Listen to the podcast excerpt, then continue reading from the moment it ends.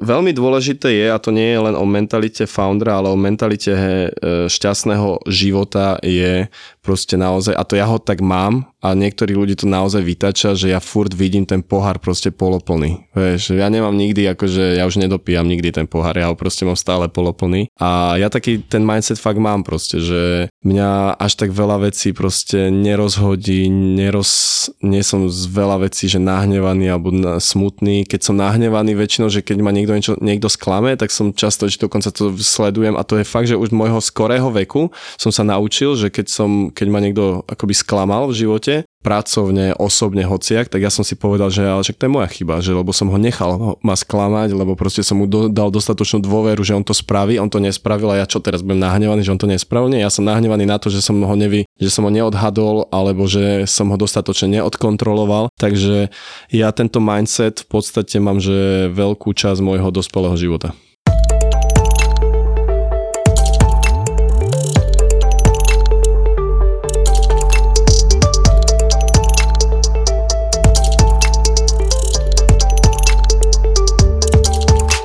Čo si dneska už stihol? Vieš čo, plávať som zatiaľ stihol. Plávať? Plávať som stihol a pracovné veci už sa rozbiehajú teraz, že už mi drnčí telefón od rána. Ale zatiaľ som stihol plávať a napostovať nejaké veci k dnešnému behu plus nejaký, nejaké ďalšie promo pre iných klientov. Famozný život. 5.55 budík, tak stíhaš.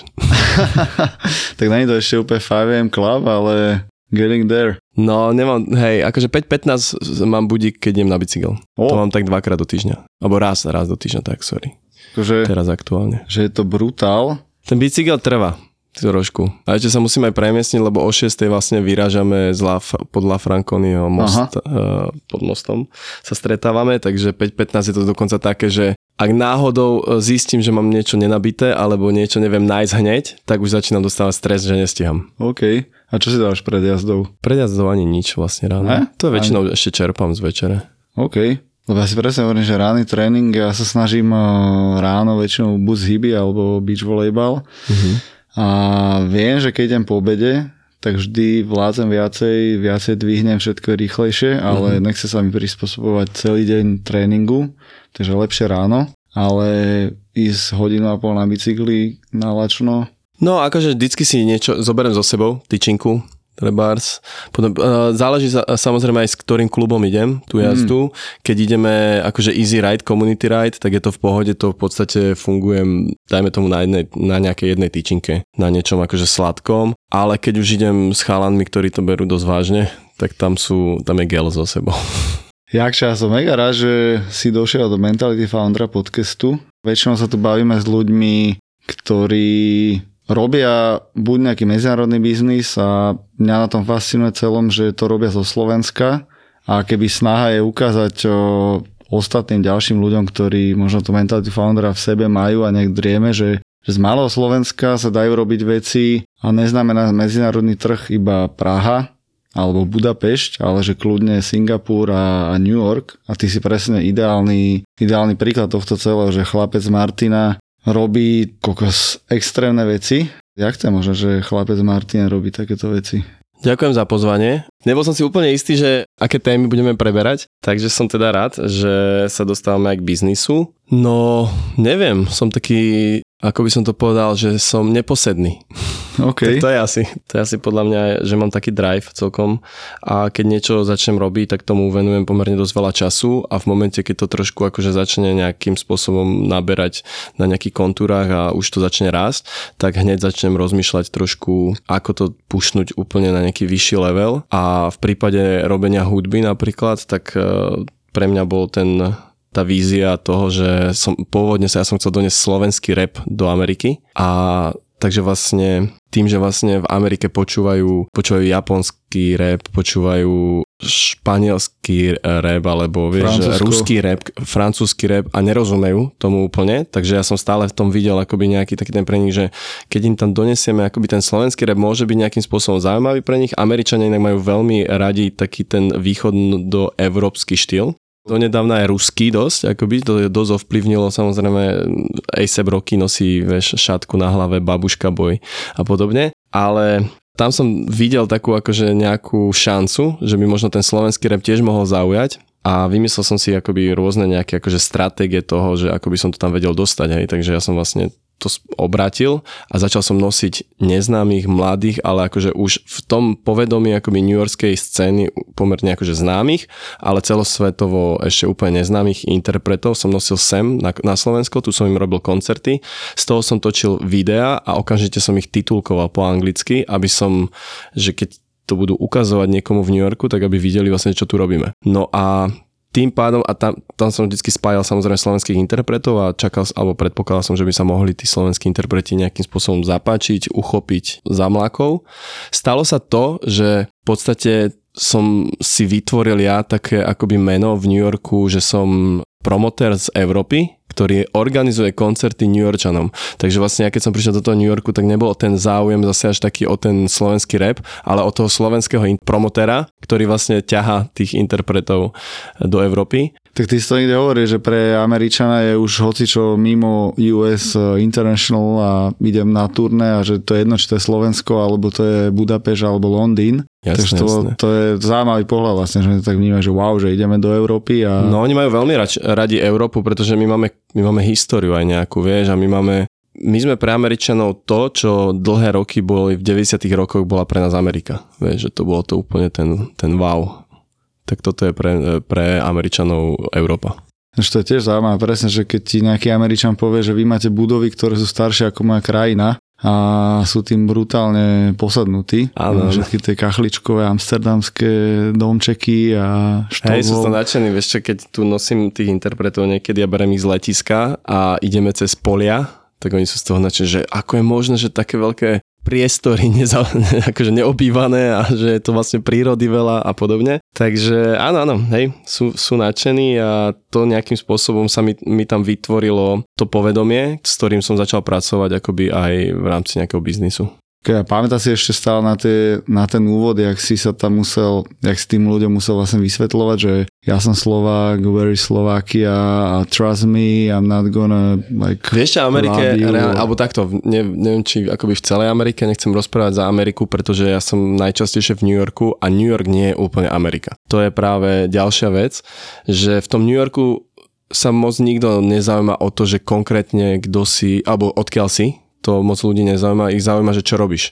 A takže vlastne v podstate to, že by som im začal vysvetľovať akoby, že Slovensko a vysvetľovať, že aké tu máme podmienky a podobne, tak to by bolo tak zdvorilostná debata, ale ich, ich vlastne zaujíma, že čo pre nich viem spraviť. Ale brutálne už len to, že sa rozhodneš v mladom veku, však tam si išiel eh, pomaly, čo si mal, medzi 18 a 25 eh, si tam pendlo a hor, a stále chodíš, Áno, ale áno, vtedy hej, to hej. začalo, Mhm. že proste idem do toho, do New Yorku a, a idem si splniť americký sen. No vtipné je, že vlastne úplne prvú návštevu New Yorku, keď som absolvoval, tak som si povedal, že no super, mám to odškrtnuté a už nechcem sa nikdy vrátiť do tohto mesta, lebo mi ma vôbec neohúrilo to, bol som zo všetkého sklamaný, nič zrazu nebolo také, ako som poznal z amerických filmov, bol tam strašne rúch, povedzme si pravdu, nevonia to tam úplne kompletne, predsa len žije tam plno ľudí a v lete tie kanále tam je, akože aj tie odpadky sú tam cítiť, takže ja aj často hovorím, keď ľudia idú do Ameriky a sa ma vždycky pýtajú na to, že idú pr- prvýkrát a pýtajú sa ma na to, že no čo mám vidieť a neviem čo všetko. A ja vravím, že vieš čo, ani sa ma nepýtaj, lebo ty aj tak musíš dať takú tú povinnú jazdu toho prvého New Yorku. Ty musíš ísť na, pozrieť Sochu Slobody, pozrieť si Times Square a podobné veci. Takže ja ti nebudem dávať ani také tie lokal typy, pretože ty si musíš absolvovať aj tak túto trasu. A často aj upozorňujem ľudí, že vidím, že akí sú strašne nadšení, že tam idú, tak ja ich tak trošku upozorňujem, že nebuďte z toho zase až tak úplne nadšení, aby ste neboli sklamaní. Radšej, radšej menej čakajte a buďte milo prekvapení. Takže, takže tak New York, akoby, že ja ho milujem, to je, to je jedno z mojich najobľúbenejších miest na svete, ale nie je to miesto, kde by som chcel žiť. No a toto mám presne napísané, že to som sa musel opýtať, lebo čo mňa baví a jednak aj v tomto podcaste sa bavím s ľuďmi, že presne tá mentalita foundera alebo človeka, ktorý skúša, vymýšľa, podniká, akoľvek chcem nazvať, entrepreneur, to americké slovičko podľa mňa to veľmi dobre vystihuje.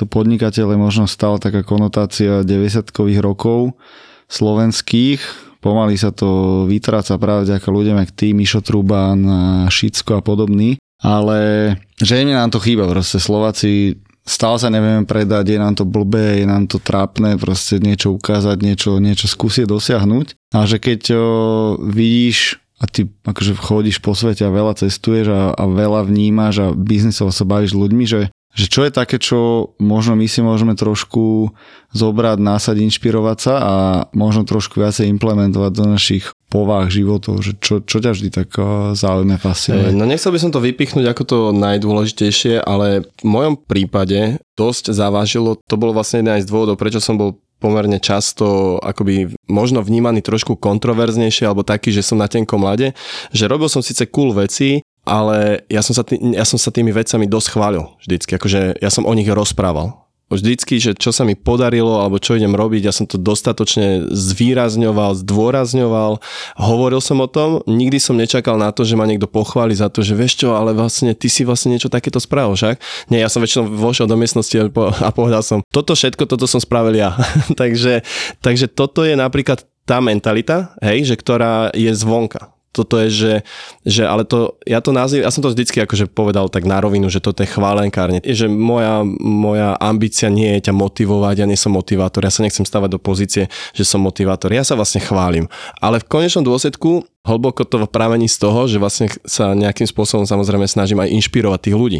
Poviem vždycky akoby, pozri sa, ja ti, ja rozprávam o tom, čo, ako pracujem ja, čo všetko som e, robil, čo, som, čo sa mi podarilo a čo sa chystám robiť a teba to môže nejakým spôsobom inšpirovať. Neber si zo mňa príklad úplne, že ťa chcem teraz motivovať a dám ti, dám ti vzorec toho, ako to máš spraviť, ale možno, možno ťa to tak začne štvať, to moje chválenkárstvo, že, si za, že sa sám zamyslíš a povieš si, no tak ale ja to nejdem tu sa iba sledovať niekoho, ako si plní tie sny a, a ide za niečím a robí to a bez, bez e, ohľadu alebo bez nejakej záruky toho, že to bude úspešné, lebo ja vždycky, čo som šiel robiť, tak ja som šiel robiť veľmi pocitovo, nikdy tam nebol moc úplne podnikateľský plán a podobne, takže mne to vlastne, ja som pocitovo za niečím šiel a nejakým spôsobom mi to vždycky na nejakej úrovni vyšlo úspešne. Takže toto je to, čo podľa podľa mňa na tom Slovensku je trošku stále ešte také, nenosí sa to, že moc sa chváliť akoby, lebo tí ľudia, každé, akože ľudia prajú šikovným ľuďom, keď sa im ale nedarí moc zase. Vieš, nemalo by sa im dariť že nejak super moc, čo zase plne chápem, je to úplne normálne ľudská vlastnosť. My ju tu na tom Slovensku trošičku, alebo tak celkovo Česká republika je podľa mňa na tom ešte horšie, tam v Čechách zase, že to už to tam podľa mňa stále pretrváva ešte také, že za, za komunistov, keď bolo, že keď niečo máš, tak e, nech teda čo o tom nikto nevie. že, že co je doma, to sa počíta a nech, nech to nikto o tom nevie. Ja si rád, často robím srandu, že medzi Čechmi a Slovakmi je taký rozdiel, že Čech ti nepovie, čo má a Slovak ti povie aj to, čo nemá. Vieš, takže my sme takí frajerci, hej, akože Slováci sú... prekvapený, lebo Slo... rátal by som, že ty si veľa v Prahe a že Pražaci sú, že ja, my sme zedli svet. Áno, áno, ale zase stále si povedzme pravdu, Praha tiež není úplne Česká republika. Takže tak ako New York nie je Amerika, tak Praha nie je Česká republika. Určite teraz náhnevam plno poslucháčov, ale veľká časť Prahy je Slovenská. to často hovorím, že by sme to mohli vymeniť nejakým spôsobom, ale s touto témou sa nejdem zahrávať. A každopádne tá Praha samozrejme to je metropola, to je metropola, kde, ty, kde sú... Kde Takže je, je tam cítiť ten biznis je tam cítiť Bratislava, biznis, že... sú tam moderní ľudia, sú tam ľudia, ktorí majú open mind, ktorí rozumejú to, ako vo svete fungujú tie veci a podobne. Takže áno, Praha je už je, je skvelé mesto, je to skvelá metropola, na, v ktorej žije, žije veľa Slovákov.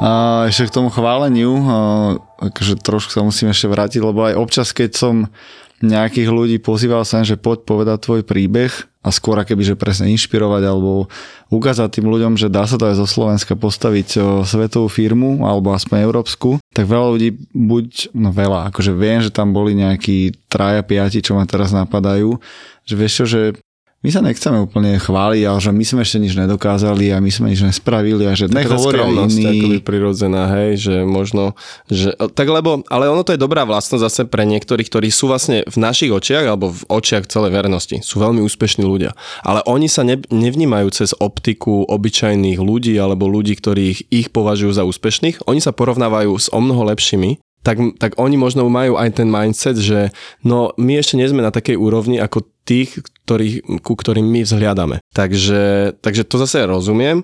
Na druhú stranu teraz nedávno sa ma pýtal niekto, že videl nejaký môj, nejaké video odo mňa z domu, že ako bývam a že to by bol strašne super seriál, že ho to strašne baví sledovať, že to sleduje akoby v Amerike. Alebo MTV sleduje to, Crips. No nie úplne ten MTV Crips, ale je to ten Architecture, neviem, niečo. Je, je také nejaký, nejaký, nejaký seriál na YouTube a tam rôzne ľudia pozývajú akoby produkciu k sebe domov a ukazujú vlastne ten dizajn a v čom bývajú. A, oni, a mi niekto hovoril práve, že, že to je strašne škoda, že tu tak málo ľudí akoby sa takto prezentuje. A ja som aj vral, že tak ja to plne chápem, lebo keď tu je niekto, že naozaj takto, keď má peniaze, nie vždycky znamená, že má vkus, hej. Takže možno, že nie vždycky akoby e, sa cíti, že vlastne tento môj domov je úplne reprezentatívny na to, aby som ho prezentoval. Druhé, čo podľa mňa aj závaží, je, že nie každý, kto možno má ten, tie majetky a nadobudol ich, tak e, nechcem vystrkovať moc rožky, lebo proste ten biznis možno nemal úplne tak najčistejší, takže radšej si tam v tom peknom dizajne býva sám a pozve si tam známych na večeru, hej. Toto nie je môj prípad, vieš, ja som absolútne akože ja si všetko, čo som v živote akoby dosiahol, tak o tom rozprávam celú tú cestu. Všetko, čo som si kedy kúpil, nadobudol, tak si v podstate viem obhájiť a, som, a preto vlastne ja nemám vôbec problém s tým, že vlastne keď ma osloví niekto, že môžeme prísť k tebe a natočiť ako bývaš, tak mu poviem, že jasné, príďte, ja som to robil s mojimi architektmi, ja som hrdý na to, čo sme tu vytvorili, príďte sa pozrieť kľudne. Už toto je zase mega obdivuhodné, že stále mladý chalan, no, presne, že aspoň verejnosť si myslí, že čo zachytíš, tak je zlato. A, a neuletel si si, že si veľmi easy going v pohode a nemáš nejaké maniere. Što, a hlavne presne, že aj tá akoby, že showbiz scéna, odkiaľ vlastne si, tak o, tam to možno je skôr naopak, že, že ľuďom vie z tej slávy trošku. No. Možno toto je aj dobré, že som práve z takýchto pomerov, ako prvé je, že vychádzam z veľmi skromných pomerov, čo sa týka mojej rodiny. To je myslím, že ako veľmi dobrý base pre mňa. Zároveň ja sám rozmýšľam nad tým, nad nejakou budúcnosťou výchovy mojich budúcich detí, ktoré teda ešte neexistujú, ale možno niekedy vzniknú, tak uh, tiež by som napríklad z nich nechcel spraviť Golden Kids, vieš, tiež by som im nechcel dať úplne, že tak teraz tatko chce dať všetko s tým svojim deťom, čo on nemal. No tak ale však vďaka tomu, čo som ja všetko nemal, tak ja vo, vo mne vznikol ten drive, ktorý proste ma poháňal k tomu, aby som si akože po to išiel. Takže moje deti vieš, mne sa to akože teraz dobre rozpráva, strašne mudrujem, že ako budem vychovávať tie deti. Mne sa narodil synovec a mal 3 týždne a som mu kúpil akože SUVčko. Ale z bezpečnostných, z bezpečnostného akože, z bezpečnostného nejakých akože veci. Hej, nech sa v kľude. Chcel by som si udržať môj mindset tej výchovy tých detí, že chcel by som im dať vzdelanie, chcel by som im dať, keď sa rozhodnú športovať, tak maximálne najlepšie podmienky na šport, ale nechcel by som ich napríklad, že nič zanechať. Úplne toto často hovorím, že ja chcem, akože ja pôjdem, ja, ja pôjdem do hrobu, že chudobný. Ja proste... David Zero koncept je v poslednej dobe, akože tlačí sa aj cez toho človeka, čo napísal tú knihu, teraz vôbec neviem meno, ale je to, dáva to zmysel, že zarobíš tie peniaze a v podstate dojde nejaký bod, keď ich treba začať míňať, lebo, jak hovorí rytmus, do hrobu si ich nezobereš. No jasné, no a teraz uh, neviem, či by si vlastne spravil svojich, svojich potomkov šťastných, keď vlastne na, uh, podedia veľký, obrovský kus tvojej práce a tvojho života, tak oni jemu padne vlastne do klina, skoro až akože obrazne povedané. A teraz, čo to spraví s tým človekom, vieš, že Akože vidíš nejaké no. príbehy okolo seba? Že Samozrejme, možno aj nejakí ja reperi, čo ja zarobili a... a... ja sa stretávam akoby s, rôzne, s rôznou sortou ľudí, ja sa stretávam s veľmi bohatými ľuďmi a mám stále kamarátov, ktorí proste chodia pravidelne a známych, ktorí pravidelne pracujú a možno pracujú fakt za minimálky. Takže ja, ja nie som v žiadnej, ja nie som v jednej bubline. Ja akože ja poznám všetky tieto sorty, takže môj, môj psychologický hlad samozrejme sa krmí rôznymi príbehami. A keď ideme ten New York a ten biznis, tak aby Slovák z malého mesta sa presadil proste v New Yorku alebo aj, aj v Prahe, takže čo sú tam také za teba veci, ktoré tebe pomohli, že wow, že ja som to dal a presne spolupracujem s americkými repermi, producentami, točím tam klipy čo je sen v podstate celého sveta, dostať sa do New Yorku. Keď robíš hudbu, tak nechceš byť asi nikde inde, možno trošku Londýn, ale že chceš byť tam. Že prečo si tam ty? Vieš čo, strašne je, celé to začína a končí to na tej, sebe, na tej dôvere vlastne se, samého seba, hej, že ty si musíš proste veriť a, a musíš, a potom tam sú ďalšie faktory, kedy proste musíš byť huževnatý, musíš to proste, to sú také tie základné veci, ale ktoré proste fakt fungujú, tá disciplína pracovná je veľmi dôležitá, ale celé to začína, končí aj pada na tej dôvere v samého seba. Ty keď si neveríš a povieš si, že presne ako niektorí hosti, ktorých si chcel pozvať a povedal ti, že ale my sme ešte toho moc nedosiahli, že zavolaj niekoho, kto toho dosiahol viac, tak nie, tak ja by som povedal, že nie, zavolaj mňa, lebo ja určite to dosiahnem viac ako ten človek, ktorý, ktorý, ktorý toho dosiahol viac ale ja som tesne za ním a už mu dýcham na krk. Takže áno, takže treba si akoby veriť, treba, treba mať v tomto samozrejme nohami na zemi. To, že niekam prídeš, že začneš hovoriť, že si najlepší, tak z teba sa nikto neposere. Vieš, to je zase, musíš aj ukázať teda tú prácu a tie nápady a byť kreatívny a strašne dôležité sú vzťahy, samozrejme v te, minimálne v mojom, akože v mojom biznise, ktorý robím, tak tie vzťahy proste s tými interpretmi si musíš nejakým spôsobom budovať a to znamená čo, dlhé žúrky do noci, vieš čo, áno, vieš, vieš čo, e, v prípade Ameriky napríklad toto vôbec nefunguje takto, pretože oni tam nie sú moc zvyknutí piť, hej, tam celkovo sa nepije moc alkohol. Áno, tu je vlastne všetky žúrky vždy Takže skončia tu všade. v Československu e, bolo vo veľkej, ča- vo veľkej miere, keď som chcel mať nejaké dobré vzťahy akoby s interpretmi, tak začali väčšinou nejakou žúrkou. Ale zase keď som robil s najlepšími, keď som robil s rytmusom, tak s ním nedá žúrku, vieš. E, s rytmusom proste sedíš o tretej ráno na pumpe proste a vieš, môžete sa rozprávať, alebo v aute sedíte a, poču- a púšťate tvoje, tvoju hudbu, takže, takže áno, je to otázne, že e, s kým chceš robiť, s akými ľuďmi. OK. A máš pocit, že teraz uh, si tam dobre? A jak sa udržujú takto na diálku vzťahy? Vieš čo, no, tam máš dobré vzťahy, keď ty stále máš dobrý brand, akoby, vieš. Takže oni tie vzťahy si tam nenarušia. Ja som tam teraz už menej aktívny, alebo menej, no nebol som tam teraz pracovne, myslím, že pol roka, alebo tri štvrte roka, čo by sa mohlo zdať, že aj mne osobne to sa zdá, že vlastne čo to je teraz nedávno som tam bol, ale ono to, ten čas letí dosť rýchlo a v dnešnej dobe, kedy na teba fakt chrli sa non-stop neustále veľa obsahu, takže sa ti to zdá ešte, že aj za po, a plus ja som naozaj veľmi aktívny na veľa sfér, vo veľa segmentoch, tak môj pol rok môže, môže vyzerať kľudne niekoho 5 rokov treba.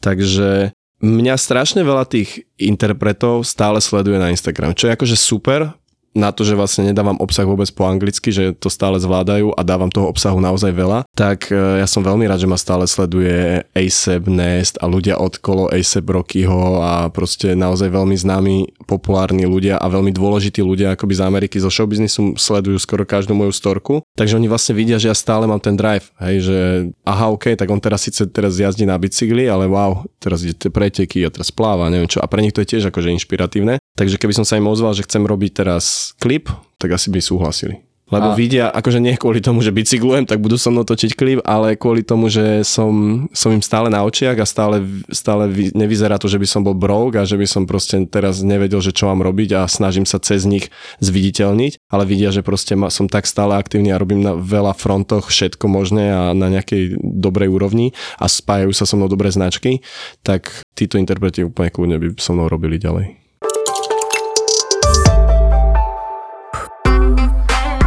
To strašne hot. Bolo to hot? Stra- bolo to strašne hot. Koľko sexu zvládneš v jednom podcaste? Fú, neviem sa udržať. Ja nie som až tak šeklivá, chvála Bohu. Moje erotogénne zóny sú tie, kedy ja utekam z postele. Sleduj sexuálnu výchovu v slovenskej podcastovej aplikácii Toldo a okrem epizód dostaneš navyše aj bonusové videá a prémiový obsah od Myšky a Denisa. Vyskúšajte zobrať tie mrazené fazolky a trošku nimi poprechádzať. Aj sexuálna výchova je na Toldo. 40 jednotky ploché nohy, vypočené palce, že kto by to chcel cmulať? Ako inak. A dá sa porovnať takýto typ biznisu s, ja neviem, vstávaním aplikácií alebo softverov, že dáš si nejakú profit and loss tabulku, nastavíš nejaký biznis plán keď idem točiť klipy, videa alebo skúsim vyťahnuť dvoch, troch mladých začínajúcich hudobníkov a idem z nich spraviť hviezdy, že dá sa vôbec porovnať, lebo pre mňa je showbiz absolútne nepochopiteľný, čo sa týka že čísel a biznisu. A presne už len to, čo dokážu na Slovensku DMS a, a takíto ľudia, Mario Bihari, že, že brutál super, ale že ja z toho neviem chytiť, že tým, že my sme z toho podhubia Campus Cowork a, a fondov a, a The Spot a, a proste softwarových firiem a takýchto inovácií, Takže že tam ako keby vieme nejako, že jak, jak rozbehnúť tú firmu, go-to-market stratégie, otvoriť nové trhy, ale že kokos, jak to je v tomto showbiznise, to jak si to ty rátaš? Vieš čo, ja by som sa strašne rád niečo priučil z tvojho sveta a určite by mi to bodlo do, mojich, do mojich podnikateľských plánov v budúcnosti, že mať proste v tom naozaj trošku taký ten plán, pripraviť si stratégiu, celé si to proste trošku nejak pripraviť. Ale bohužiaľ to tak nerobím, pretože ja nemám tie tie biznisové základy je napríklad zo školy. Ja som, ja som začal podnikať, že v deň 18 som už mal živnosť. Hej, že som, ja som čakal normálne už, prosím vás pekne, už je 22. že mám 18, okamžite mi dajte živnosť. Takže ja som sa nezamýšľal nad tým, e, že by som vlastne pokračoval na vysokú školu, lebo som chcel hneď podnikať a chcel som robiť biznis. Čo mi som si hovoril, že OK, tak ľudia, ktorí to študovali celé, možno stratili, ja to v úvodzovkách hovorím, stratili 5 rokov, alebo neviem koľko rokov študovali tým, že vlastne sa len pripravovali na niečo, čo ja som vlastne robil v čom som ja bol a v čom som, čo som zase ja skúšal v praxi. Ale na druhú stranu, ak keby som ja chcel svoj biznis dostať do levelu a na úroveň takú, že sa budeme baviť o tom, že budem zamestnávať desiatky, možno stovky ľudí, tak, e, tak mne chýba napríklad tie postupy, ktoré som sa nikdy nenaučil. Ja som vždycky vedel akože hastliť, keď niečo kúpim za 5 korún a predám to za 10, tak viem, že mám, som 5 v pluse a tak ideálne nakúpiť za 10 a potom to predať za 20. Hej, ja mám jednoduchú matematiku. V tomto aj v showbiznise je strašne veľa interpretov v tomto jednoduchých a používajú selskú matematiku, hej, že... To ma tiež presne mega zaujalo, že ja tu sedliacký rozum až tak úplne nemám. To je možno niekedy presne tá brzda, čo ti bráni v takom tom, že len haslíš, proste len robíš, píšeš ľuďom, voláš, kúpiš, predáš, chytíš a že znie to jak taký zmetok, ale na konci dňa, že často minimálne tí ľudia, ktorí ste vy lídry toho showbiznisu, tak týmto brutálne vychádza a proste, že jak sa hovorí, že čísla neodrbeš a vy tie čísla, čísla robíte. Nepustia, no či sa nepustia, ale je to zároveň aj tým, že my ideme väčšinou často pocitovo, že vlastne toto sa nám páči a to chceme robiť a ono to v končnom dôsledku naozaj vyjde v ten úspech. Naopak, ako hovoríš presne e, ľudia z tvojho sveta, kým to nemajú totálne prepočítané a nevy, nevyzerá to, že naozaj to bude na 70% úspešné, tak do toho radšej nepôjdu, lebo sa boja nejakej, akoby nejakej nejakého neúspechu alebo niečo aj finančné straty. Aj finančnej straty, ale my sme celý život to brali, zároveň my predávame náš lifestyle. My tým žijeme, vieš. A my, keby sme z toho mali menej peňazí, tak to budeme robiť aj tak. Keď z toho budeme mať 10 krát viac peňazí, a to budeme robiť aj tak. Len vždycky sa bude, ten rozdiel bude len v tom, ako budem oblečený, v čom budem jazdiť a kde budem bývať. Ale my vlastne robíme to všetko. Ako teraz si spomenul Maria Bihariho, veľmi šikovný človek, ktorý je presne z môjho prostredia. On už je taký napríklad, že on má podľa mňa lepšie tie stratégie zvládnuté a vie už trošičku akoby lepšie s tým pracovať. Ale vieš, dneska mi ráno písal, mňa som, mňa som mne zazvonil presne budík 5.50 na bazén a on mi hovorí, že ešte v Auparku, že ešte pripravujú akože pre, pre klienta niečo. Takže to je niečo, čo proste, to, sú na, to je náš lifestyle, vieš, my tým žijeme a my, my za to dostávame peniaze v podstate, že púšťame do nášho sveta firmy akoby. Alebo s nimi aj spolupracujeme, vytvárame s nimi niečo. Takže vravím, Mario určite nie je v pozícii, aby musel pracovať celú noc a o 6 ráno bol ešte u klienta alebo narobil na nejakom projekte, ale bol tam. To je, to je práve ten rozdiel, vieš. Takže každý, kto a keby chcel sa presadiť aj týmto showbiznisom, tak musí rátať s tým, že ten lifestyle je často aj po nociach a že možno tam nefungujú nejaké úplne zaužívané biznisové postupy a plány, ale skôr e, daj do toho srdce a proste keď to budeš robiť dostatočne dlho, tak ten overnight success po 10 rokoch, bam, príde. Môže, môže prísť, ale ja poznám aj prípady, prípady okolo mňa, kedy tí ľudia so mnou robili veľmi podobné veci, ktoré som robil ja a robili to taktiež veľmi intenzívne, praco- venovali tomu veľa energie a stále si vyrábajú maximálne výplatu. Vieš, nevyrábajú, nevyrábajú nevyrábajú nejaký brutálny biznis, ale vy, robia si výplatu, aby z toho mohli žiť. Takže Takže ono to je aj ten showbiz, ale to je aj, to je aj vo vašom svete, aj v tom našom svete vždycky je dôležité to šťastie, to e, proste byť na správny moment, na správnom mieste a spraviť proste e, dobré rozhodnutie. Ja si myslím, že napríklad v mojom prípade e, vo veľkej miere je úspech stojí za tým, že som v niektorom momente spravil dobré rozhodnutia. Rozhodnutia, ktoré vždycky alebo často v 90 prípadoch všetci ostatní nepovažovali vôbec za možnosť nejakého úspechu, ťukali si na hlavu, dokonca to bolo až skoro také akože úsmevné, že do čoho som sa pustil a netrvalo dlho, kedy som ten, tie úsmevné pohľady akože premenil, že wow, toto sa ti jak podarilo. Tak určite veľa ľudí, keď si robil s americkým eh, si, si 69 Mhm. tak eh, tam asi veľa ľudí si hovoril, že kámo s týmto. No počuj, prvé tri klipy, ktoré som mu vydal, tak to už mi písali aj takí kamaráti všelijakí, ktorí sú, boli súčasťou akože hudobnej scény, čo hudobného biznisu a povedali, že vieš čo, ja ťa cením za všetko, čo robíš, lebo robíš s mojou rečou, s Benom Kristovalom, s Rytmusovi si robil turné, všetko, akože máš, že máš Ačkových v podstate interpretov na Slovensku, s ktorými spolupracuješ a ty sa venuješ takémuto trešu. Normálne, že trešu z New Yorku, že na čo to vydávaš, že si robíš iba hambu tými klipmi, že čo vydávaš u seba na YouTube. A ja, vieš, ja som sa, ja som mu poďakoval za jeho názor a, že, a poprial som mu, že všetko v poriadku, bratu, a ja ťa chápem, že čo mi chceš vysvetliť, že strašne by si možno robil s tými Ačkovými interpretmi, ale ja už to mám za sebou, ja už som s nimi mám odrobené a ja chcem ísť ďalej. A mne je tento chalan, ktorý možno, že t- vám nikomu nedáva úplne zmysel, že prečo by som sa mu mal venovať, tak mne napríklad e, dáva zmysel, No a ukázalo sa, že teda to bolo jedno z mojich tiež najlepších rozhodnutí v živote, ktoré som spravil. Bez toho, na, bez toho aby som nejak počúval svoje okolie a držal sa toho, že vlastne, ale mám to tu rozbehnuté a Ačkoví interpreti sú na mojej strane, tak e, budem s nimi robiť. OK, a napred jeho mentalita bola aká? Jeho mentalita bola taká, že to je neuveriteľné. To ja som hovoril, on, ja to často, akože už, už nie tak často, lebo už e, sa moc o ňom nerozprávam, ale iba tak v rýchlosti, aby som vedel, aby som niekomu mohol opísať jeho, jeho mindset, tak e, ja v, čase, jak to s ním ja v vydržal. čase, keď som sa s ním stretol, tak ja som mal, dajme tomu 6000 followerov, on mal 700 followerov, 1000 followerov a on mi úplne vážne rozprával stále celú dobu, že on bude najznámejší reper, aký kedy vyšiel z New Yorku. Ale on to hovoril, že nie, že ma chcel tým presvedčiť, akože áno, chcel ma tým aj presvedčiť, ale on tým bol presvedčený. On tým bol presvedčený od bodu číslo jedna. On si točil všetky klipy. On dokonca aj teraz, keď má nekonečne veľa akože majetkov a peňazí, tak on stále napríklad včera alebo prevčerom vydal uh, making of video, kde pripravoval klip svojej partnerke, ktorá je tiež interpretka, veľmi známa Mexická, myslím, Mexická, myslím, že áno, speváčka, tak kompletne celý on ho staval. On tam chodil s metrom a meral, meral proste scény, že či tak sedí, vieš. On je proste, to je tak pracovitý človek a neuveriteľný s vlastnou víziou toho, že čo chcel robiť a čo chcel dosiahnuť, že on to dosiahol. Ja úplne chápem všetky, ktorí ho samozrejme majú spôsobom nejaký, akože, že ho nemajú v láske, ale na druhú stranu nikto sa nemohol zami- ne- nezamyslel nad tým, že ten chalan v 17 rokoch predával v Deli, hej, vo večierke proste. On, to, je, je chalan, u ktorého keď ma pozval k sebe domov poprvýkrát a zoznámil ma so svojou mamou, tak mi povedal, že kľudne sa posaď a ja som povedal, že ja postojím to bolo proste, že v totálnej stoke. On býval v takej stoke dokonca, že jeho mama bývala v izbe, ktorá bola za skriňou.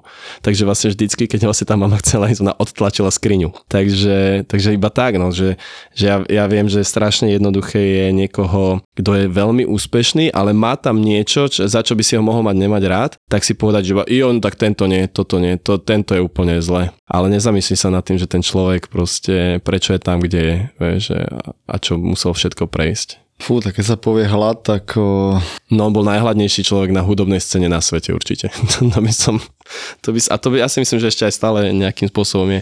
On teraz uh, sko, naskočil teraz na hudobnú scénu v španielčine, vieš, čo je, všetci vieme, že napríklad najviac hovoriacich ľudí na svete sú špa, je Španielsko, alebo je španielčina, spa, španielština, takže Takže to, čo sme ho videli, že spravil celosvetovo s angličtinou, tak čo skoro, akože, alebo on to už dlho, dlhšie, dlhšiu dobu robí, ale robí na tom teraz veľmi intenzívne tiež. tak meno Hernández je tam nejaký španielský. Hernandez je vlastne taký kováč, eh, Novák a podobne. Presne, presne, no.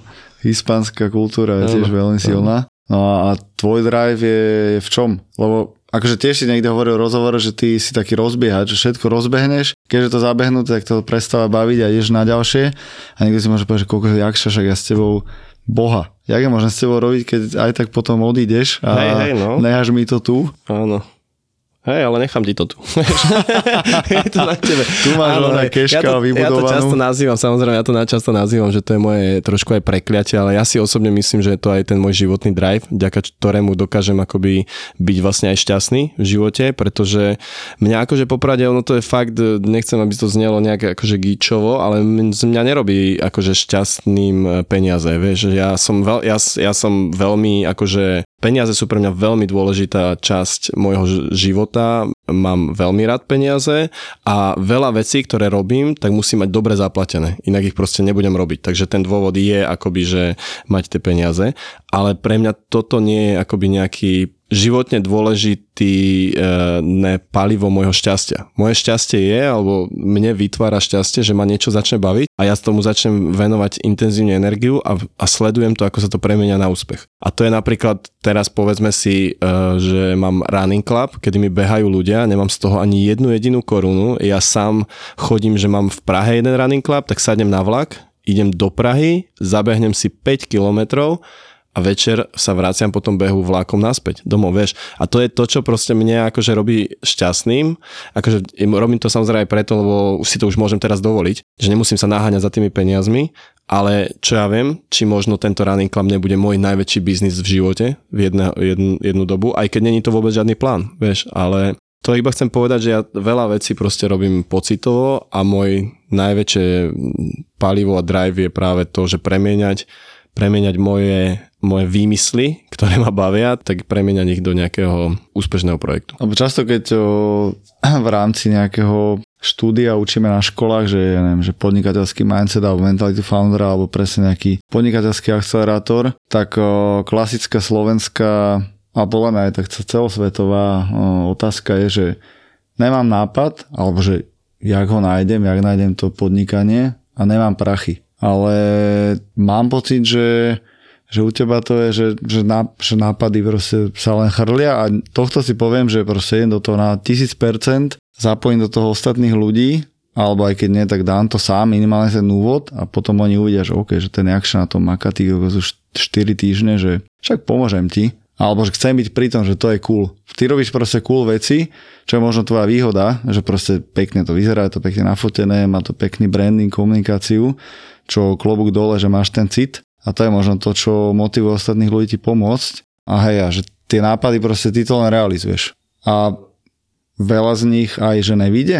Že vidíme na, na social za všade, že len to úspešné, ale veľa toho bolo, že koľko toto bola blbosť. Hej, neúspešné považujem v mojom živote, fú, čo sa týka biznisu, Tak- si aj možno prerobil, tak na- alebo... Vieš čo, prerobil som napríklad, že na konkrétne veci, že bol nejaký koncert nejakého interpreta, na ktoré, ktorého nechcem menovať, a jedného slovenského, to bol jediný interpret, ktorý som nikdy na ňom nezarobil. Akoby, že nikdy sme sa nedostali na nulu a vždycky som na neho doplácal. Ale vieš, ja som napríklad v ten víkend mal 5 ďalších koncertov, ktoré mi vyrobili. Takže promoterská, promoterská činnosť mi vyrábala peniaze, ale mal som tam určitého promot, e, interpreta, ktorého som mal rád a robil som mu tie koncerty, ale nikdy nám to nezarobilo. Takže áno, Niektorý, nie, na, na tomto som nezarobil, hej. Takže to sa dalo povedať, že to bolo také srdcové. Ale neviem úplne o nejakom, nenapadá ma nejaký projekt. Rozbiehal som napríklad streetwearovú značku Pay, ktorú som chcel šiť na Slovensku, celé som to tak vyskladával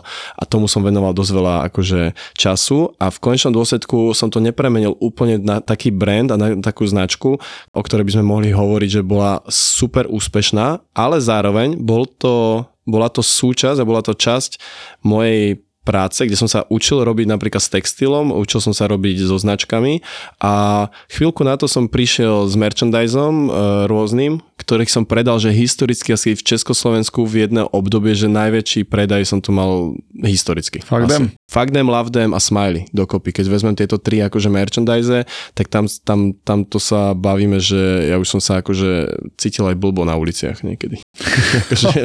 ne, že, Hej, že, to, že to na mňa normálne to, to na mňa vyskakalo všade, takže kompletne áno. A to, som, a to sme ťahali, dajme tomu, te, že fakt úspešné predaje 2-3 roky s tým, že môžem povedať, že Pay, čo bola tá moja pôvodná značka, teda nebola tak úspešná, ako som chcel, ale bolo, bol to iba štart, bol to kick-off do, do niečoho, čo som potom nakoniec premenil v tom rovnakom segmente na úspech. Takže ja, ja napríklad aj stále dokonca hovorím, že aj keď mám za sebou, dajme tomu, že dosť úspešných projektov, tak ja stále hovorím, že moje najúspešnejšie projekty sú stále ešte na ceste a možno, že o nich ani netuším, že ktoré to budú, a že tie najväčšie peniaze v živote ešte len zarobím, preto sa ani nemám nejak, akože nejak, nejakú takú potrebu sa strašne teraz naháňať a musím, už nie som taký hladný za, za zarábaním peniazy.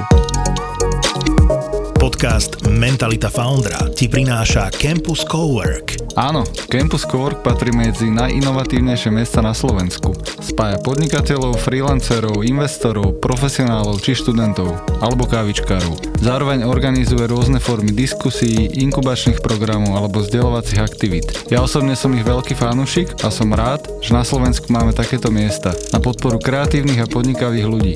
Najvyššie, ak máš chuť, ozvi sa mi, alebo ma prídi pozrieť na kávičku a môžeme nájsť spôsoby, ako môžeš z campusu pracovať aj ty. OK? A teraz späť nášmu hostovi. Počúvaš podcast Mentalita Foundra, ktorý ti prináša Campus Cowork.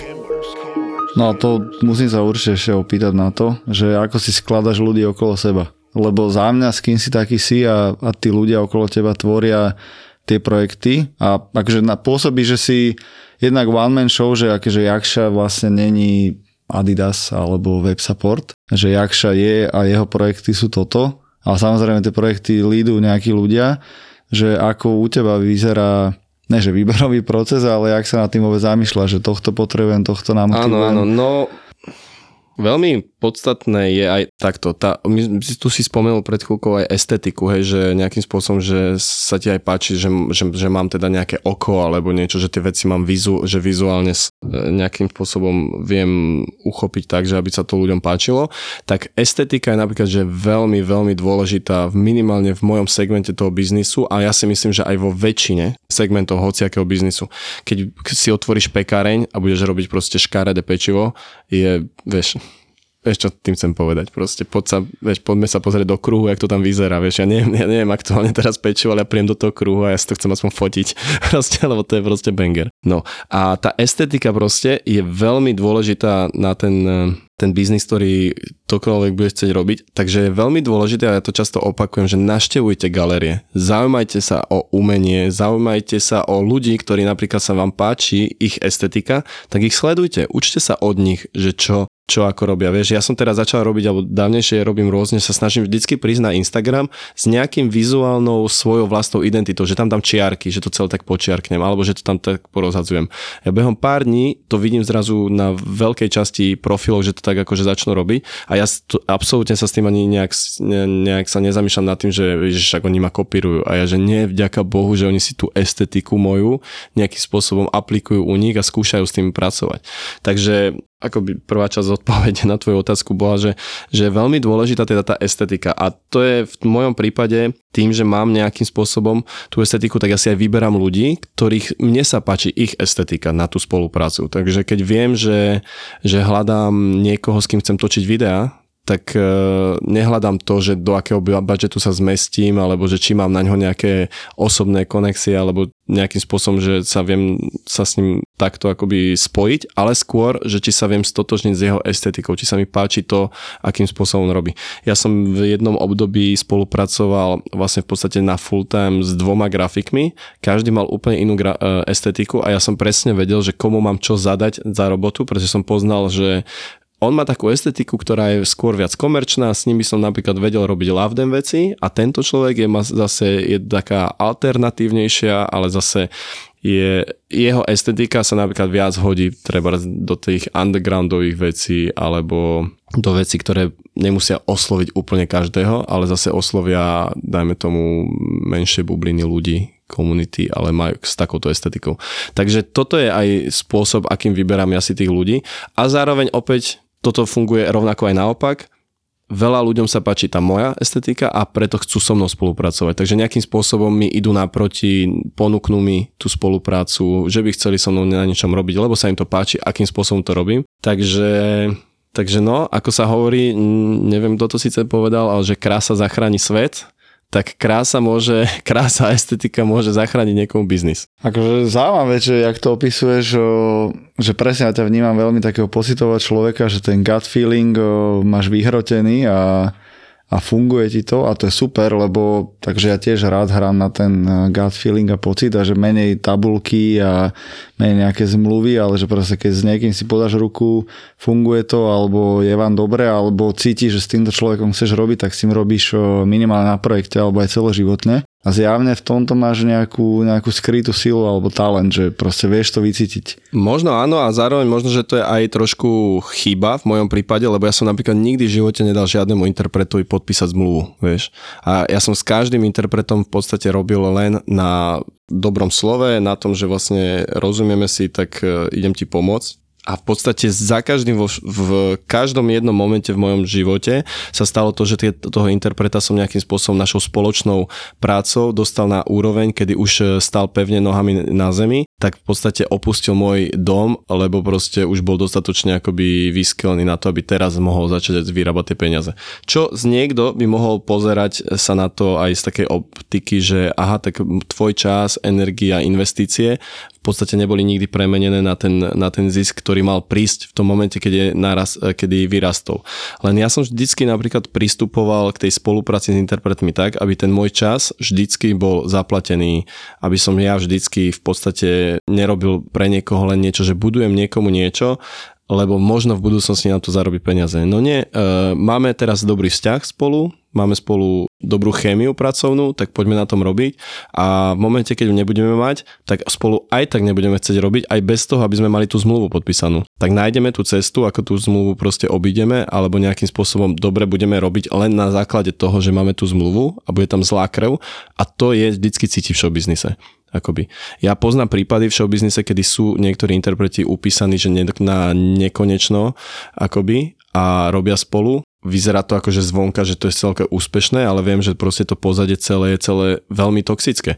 Ja by som nechcel zaspávať akoby doma s tým, že wow, zarobil som teraz 100 tisíc eur a viem, že ten človek je totálne na mňa nasratý, ja som na ňo totálne nasratý, ale však čo, ja mám 100 tisíc z toho, vieš tých 100 tisíc nakoniec budeš musieť aj tak použiť na liečbu e, pravdepodobne rakoviny alebo niečoho, čo, čo si privodíš kvôli tomu, že proste pôjdeš zaspávať s týmto pocitom.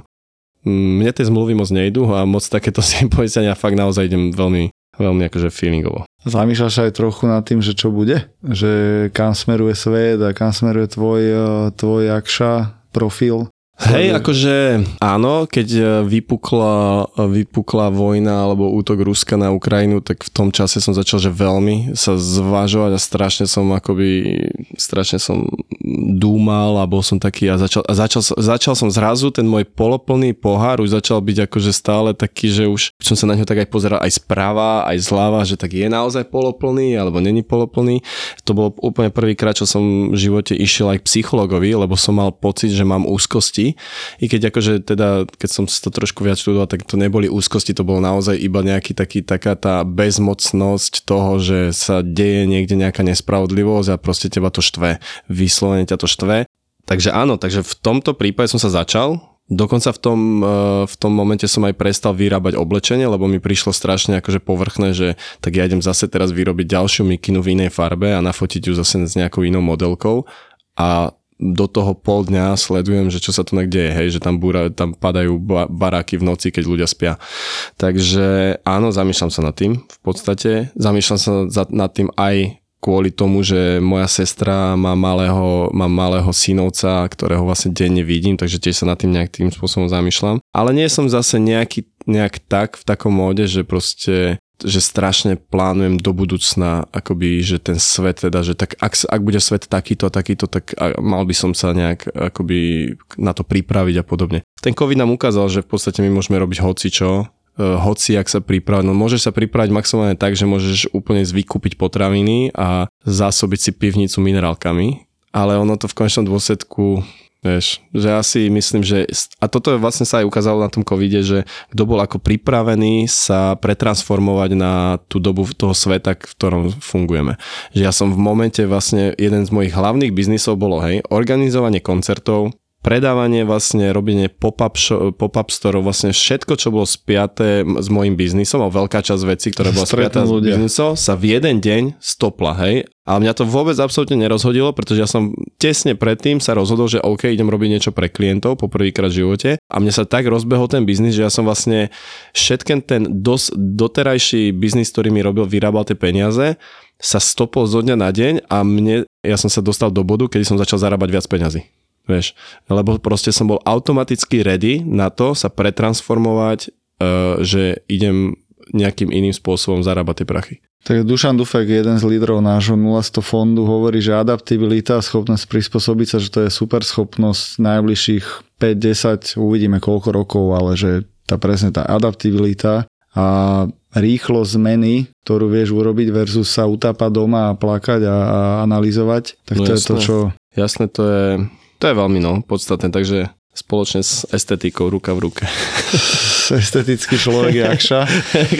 A mega díky za, za pohľad na život človeka, ktorý v úvodzovkách hýbe ľuďmi na Instagramoch a social médiách a a tým pádom aj v reálnom svete. Zaujímavé takto, takto vlastne poznať, jak, jak uvažuješ a jak sa zamýšľaš nad, nad, nad vecami, takže díky za, za zdieľanie. Cítiš sa niekedy taký, že aký som powerful človek, že ľudia ma sledujú a v úvozovkách robia to, čo im poviem, kúpujú si to, čo Mm, chcem. vieš čo, mm, samozrejme nebudem, sa, e, nebudem v tomto akože to sa hovorí, že drzo skromný, pretože samozrejme si to uvedomujem, ale uvedomujem si to už dlhé roky, pretože ja si to už uvedomujem od doby, kedy som predával u seba v obchode a vedel som, že proste keď prišli ľudia do obchodu a bol som tam ja, tak oni si, tak si nechali poradiť kompletne, že ten styling som im celý pomáhal robiť a, a kupovali si tie veci. Vedel som, keď som v meste u nás, v malom meste začal nosiť nejaké oblečenie, nejakú značku, že sa to postupne prerastlo, že som tú značku videl akoby nielen na svojom najbližšom okolí, ale aj ten, tom ďalšom.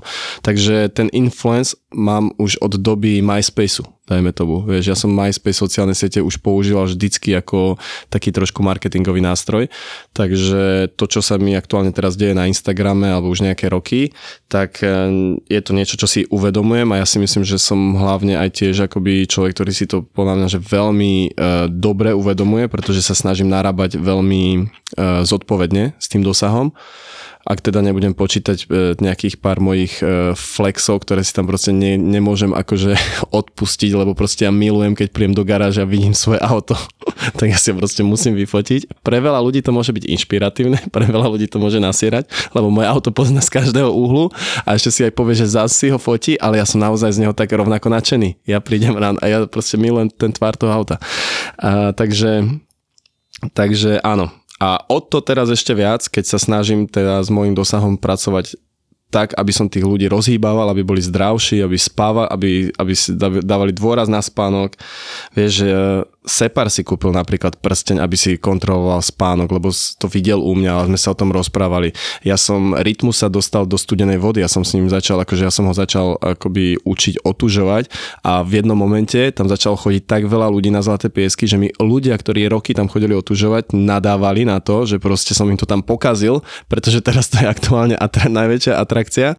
Ináč otužovanie je asi jediný hype, ktorý odporúčam každému, aby sa vyhypoval na To je otužovanie. brutálne a ja dokonca túto sezónu poprvýkrát už to teraz chcem budúci mesiac spustiť, že to idem spojiť s running clubom a do, dlho som zvažoval nad tým, že som si chcel nechať to otužovanie len pre seba, že to je taký ten môj čas, ktorý fakt mám akože rád, ale potom som si hovoril, že naozaj ten, e, ten dosah teraz, ktorý máme na tých ľudí a ktorí proste, že, a že začali športovať a hýbu sa aj do tým dobrým zdravým štýlom, tak som povedal, že OK, určíme jeden deň v týždni, kedy proste to budeme robiť skupinovo a budem tých ľudí akože nejakým spôsobom inšpirovať aj k tomu, aby proste našli ten, tú, tú krásu toho chladu, lebo ten sám teda otužuješ, predpokladám asi, tak e, sám dobre vieš, že čo to, čo to prináša do toho, do toho života. Ten chlad je proste veľmi podstatný a ten ne, to, ten nekomfort, do ktorého sa ty sám dávaš, je tak úzko spiatý so všetkým v živote, čo robíš a čo, to je, vieš, pravidelná otázka, tebe nevadí, keď ti zazvoní 5-15 budík? No nevadí mi to, lebo proste nie som z toho nadšený, nie som šťastný, ne, ne, nevyskočím z postele, ale proste sa nad tým ani nezamyslím. 5-15 zvoní budík, 5-16 už mám v ruke ke- kevku a myvam si zuby, lebo sa neviem nad tým ani zamýšľať, že či by som nevidel, nenašiel nejakú cestu k tomu, aby som proste mohol ďalej odpočívať. A to je presne to, to, to otužovanie. Ty sa nad tým nezamýšľaš. Ja si myslím, že reálne nikto nemá úplne z toho takú tú radosť, že ísť do toho chladu. Nie, tá radosť tebe príde väčšinou, keď vychádzaš z, toho, z tej vody. Ale... Tam tie dve minúty nesmrteľnosti. Presne tak, presne tak. Takže, takže toto je napríklad najno, môj, čo sa týka tohto, e, môjho dosahu, tak toto je môj taký najbližší plán, že ideme robiť akoby taký, že ice club. Budeme sa dokonca volať kosatky strašne, lebo mám strašne rád kosatky. Mm. Super, tak o, teším sa, lebo aj hovorím, že ja mám mega rád, keď populácia, keď dojdem na nejaké športové podujatia a vidím, že ľudia sa stále hýbu, že nejdeme do sračiek a stále je tu proste nádej, že ľudia chcú byť jemne zdravšie. Nehovorím, že buďme všetci vysekaní a sixpacky, No to ale... nemá nič spoločné so zdravím, sám no. dobre vieš, zase sixpack sa robí v kuchyni, nie v posilovni a nie posilovňa robí zase zdravých ľudí. Takže to všetko je iba o tom prístupe. A ja som veľmi rád, že som aktuálne za poslednú dobu objavil aj akože športový svet a spoznávam ho, aj tých ľudí okolo, je to úplne fasci, fascinujúce pre mňa. Rovnako ako keď som začínal s hudobnou scénou, ale zároveň tiež vidím proste, že nie každý ten šport je v podstate zdravý. Hej, že ja. Mne sa páčilo, čo si hovoril u Miša, o tom triatlone, že vlastne, že on to sám priznal, že ten človek, keď dojde do cieľa, tak vyzerá o 15 rokov starší a hej, že ľudia majú často tendenciu hrotiť život, presne biznis, tak robím 18 hodín, potom idem ešte 2 hodiny jazdiť na bicykli, potom sa trošku vyspím, že proste skáčeme z tých extrémov do extrémov otužovania, proste tak idem tam na 10 minút, je mi zima po troch, ale tam sa trasem, ale že musím to dať a toto voda je teplá, že kámo, na čo prosím ťa? Na čo tie extrémy sú dobré. Takže tam ten, tak ten zdravý prístup, čo si tam popísal uh, u Miša, to sa mi veľmi páčilo a, a tiež akože prijal by som veľa ľuďom takú, taký pohľad na, aj na šport, jak sa, jak sa, na, ňo, jak sa na ňo pozerať. Že na čo je vlastne dobrý ten tréning a či ti pomáha byť presne potom spokojnejší s partnerkou, alebo v robote, alebo v kľudnejší, alebo naopak, že tam toľko kortizolu dostaneš a bolí sa celé telo, že práve to má opačný efekt. Áno, áno. No a ešte keď som bol vlastne u Miša, tak to bol taký presne moment, keď som hovoril, že som e, že vlastne sa snažím tým ľuďom hovoriť, aby presne neprepalovali, aby proste hlavne hobbykom, hej, že keď hobbici sa zbláznia a to sme si aj potvrdili, že každý hobby, ktorý začne športovať, tak má nejaký, v nejakom momente takú ambíciu vlastne trénovať ako profesionál. A samozrejme, že to sa musí dotknúť kompletne osobného života, pracovného života a samozrejme zdravia. A ja som taký, že ja kritizujem dlhé behy, ktoré mi vždycky prišli, akoby, že to, sú, to je niečo, čo presne ti e, zo, akoby opotrebováva ničí ti to vlastne telo nejakým spôsobom a stárne ti zároveň to telo a ja napríklad športujem preto, aby som ostal e, fresh a mladý, ale aktuálne v tejto chvíli sa pripravujem napríklad na svoj prvý e, a jediný a posledný, to určite viem, e, maratón v živote, lebo idem do New Yorku na maratón, ale jeden z mojich dôvodov, prečo tam vlastne aj idem je, čo akože, neviem, či to je štipné, ale že ja chcem, ja chcem naďalej kritizovať akože long run, takže sa tam idem, akože idem toho podstúpiť, aby som ho mohol kritizovať, aby som mohol ľuďom povedať, že počujem, ale ja ho nekritizujem, pretože si myslím o tom, že to je nezdravé. Ja som to podstúpil. Ja som robil tú prípravu, ja mám odbehnutý New Yorkský maratón, dúfam, že teda úspešne, že ho proste, že budem finisher a hneď, ak budem finisher, tak hrdo budem môcť kritizovať long run. Závesím hoky na New Balance čokoľvek, na klinec. Hej, no nie, nie, tie zostanú akože, ale budem behávať presne 5 desiny, no. Jasné, akože keď si pozrieš, že máš ísť nejaký easy jog 33 km v sobotu po obede, aby si natrenoval objemy, tak o, Alebo už len, už len keď si pozrieš, uh, jak vyzerajú tí atleti, že to nevyzerá zdravo, ten uh, dl, Tiež mi to dlhobežecký akože tak človek. príde, že ten človek, že t- ako prvé väčšinou pri tých ultramaratónoch a podobne, tak, si, tak sa ako úplne prvé ma vždycky iba nápadne, že čo má za traumu tento človek, že čím si prežíva, akoby, e, čím, čo si všetko on musel prežiť. Ja som videl na Netflixe teraz nedávno akoby nejaký dokument o jednej pani, ktorá proste si totálne šla, ide ultramaratóny a trpí tam strašne, plače tam, bojuje s tým. A ja som si, teraz som si nepovedal istý, či tam je tam to z, e, pozadie toho, že prečo to vlastne ona robí, že ona vlastne potrebuje e, pravidelne akože tú fyzickú bolesť, aby proste potlačila tú psychickú, ktorú má, hej. Že To mi vždy hovoril Vinco na tajskom, že čo vy bežci, prečo utekáte? Takže pozdravím týchto Hej, gurus. hej, je to tak, akože ten beh je fakt skvelý, je to skvelý pohyb, úplne je to, ale za mňa na celom behu je zo všetkého úplne najlepšie e, komunita, s ktorým sa stretneš a môžeš si s nimi zabehnúť. Vieš, že tá, to socializovanie sa a preto, preto organizujeme tie peťky. Teraz napríklad mám tu prípravu teda na ten maratón, takže včera som už mal 17 km, v nedelu ma čaká 21 moja prvá v živote a ja už teraz som tým, že vlastne neviem ani Čiže ty kade mám- nemáš zbehnúť tú polku. ja nemám nič, ja som napríklad včera odbehol svoju najväčšiu vzdialenosť v živote, čo je 17 a v stredu si to zase opäť dám 17 a v ne- na nedelu mám naplánovaných 21. Takže ja, každý tento môj beh je vlastne môj najdlhší a musím to celé presne absolvovať, keď chcem byť kritik, kritik dlhých behov. Teraz som na antibiotika. Aby toho nebolo málo, mám aj zapálené koze. Presne tak, ako moja babka včera povedala, môžeš si za to sama. Bola si na tej oslave, mala si výstrik, určite prefúklo a zapálilo sa ti kozy. to sa bežne stáva, že prefúkne bradavky. Áno, tak mi prefúklo bradavky. Linda, Dominika a Lenka. Tri mami amatérky, čo sa len snažia prežiť. Ja mám pocit, že ja som počas tehotenstva trošku ohlúpla. Áno, to sedí. Nie, že by to bola nejaká zmena. Prepačte, nepočúval som vás, lebo sa objednávam na nechty práve. V podcaste Mater, Mater, Amatér. Amatér. Hovorí mu večer, že Danko, no tak ja som asi tehotná, že test mi ukázal, že som asi tehotná. A on, že mhm, super. No môžem ti pustiť pesničku, ktorú teraz robím do divadla? A ja, že, áno. Náš ZAPO podcastový tip pre teba je novinka Mater, Amatér.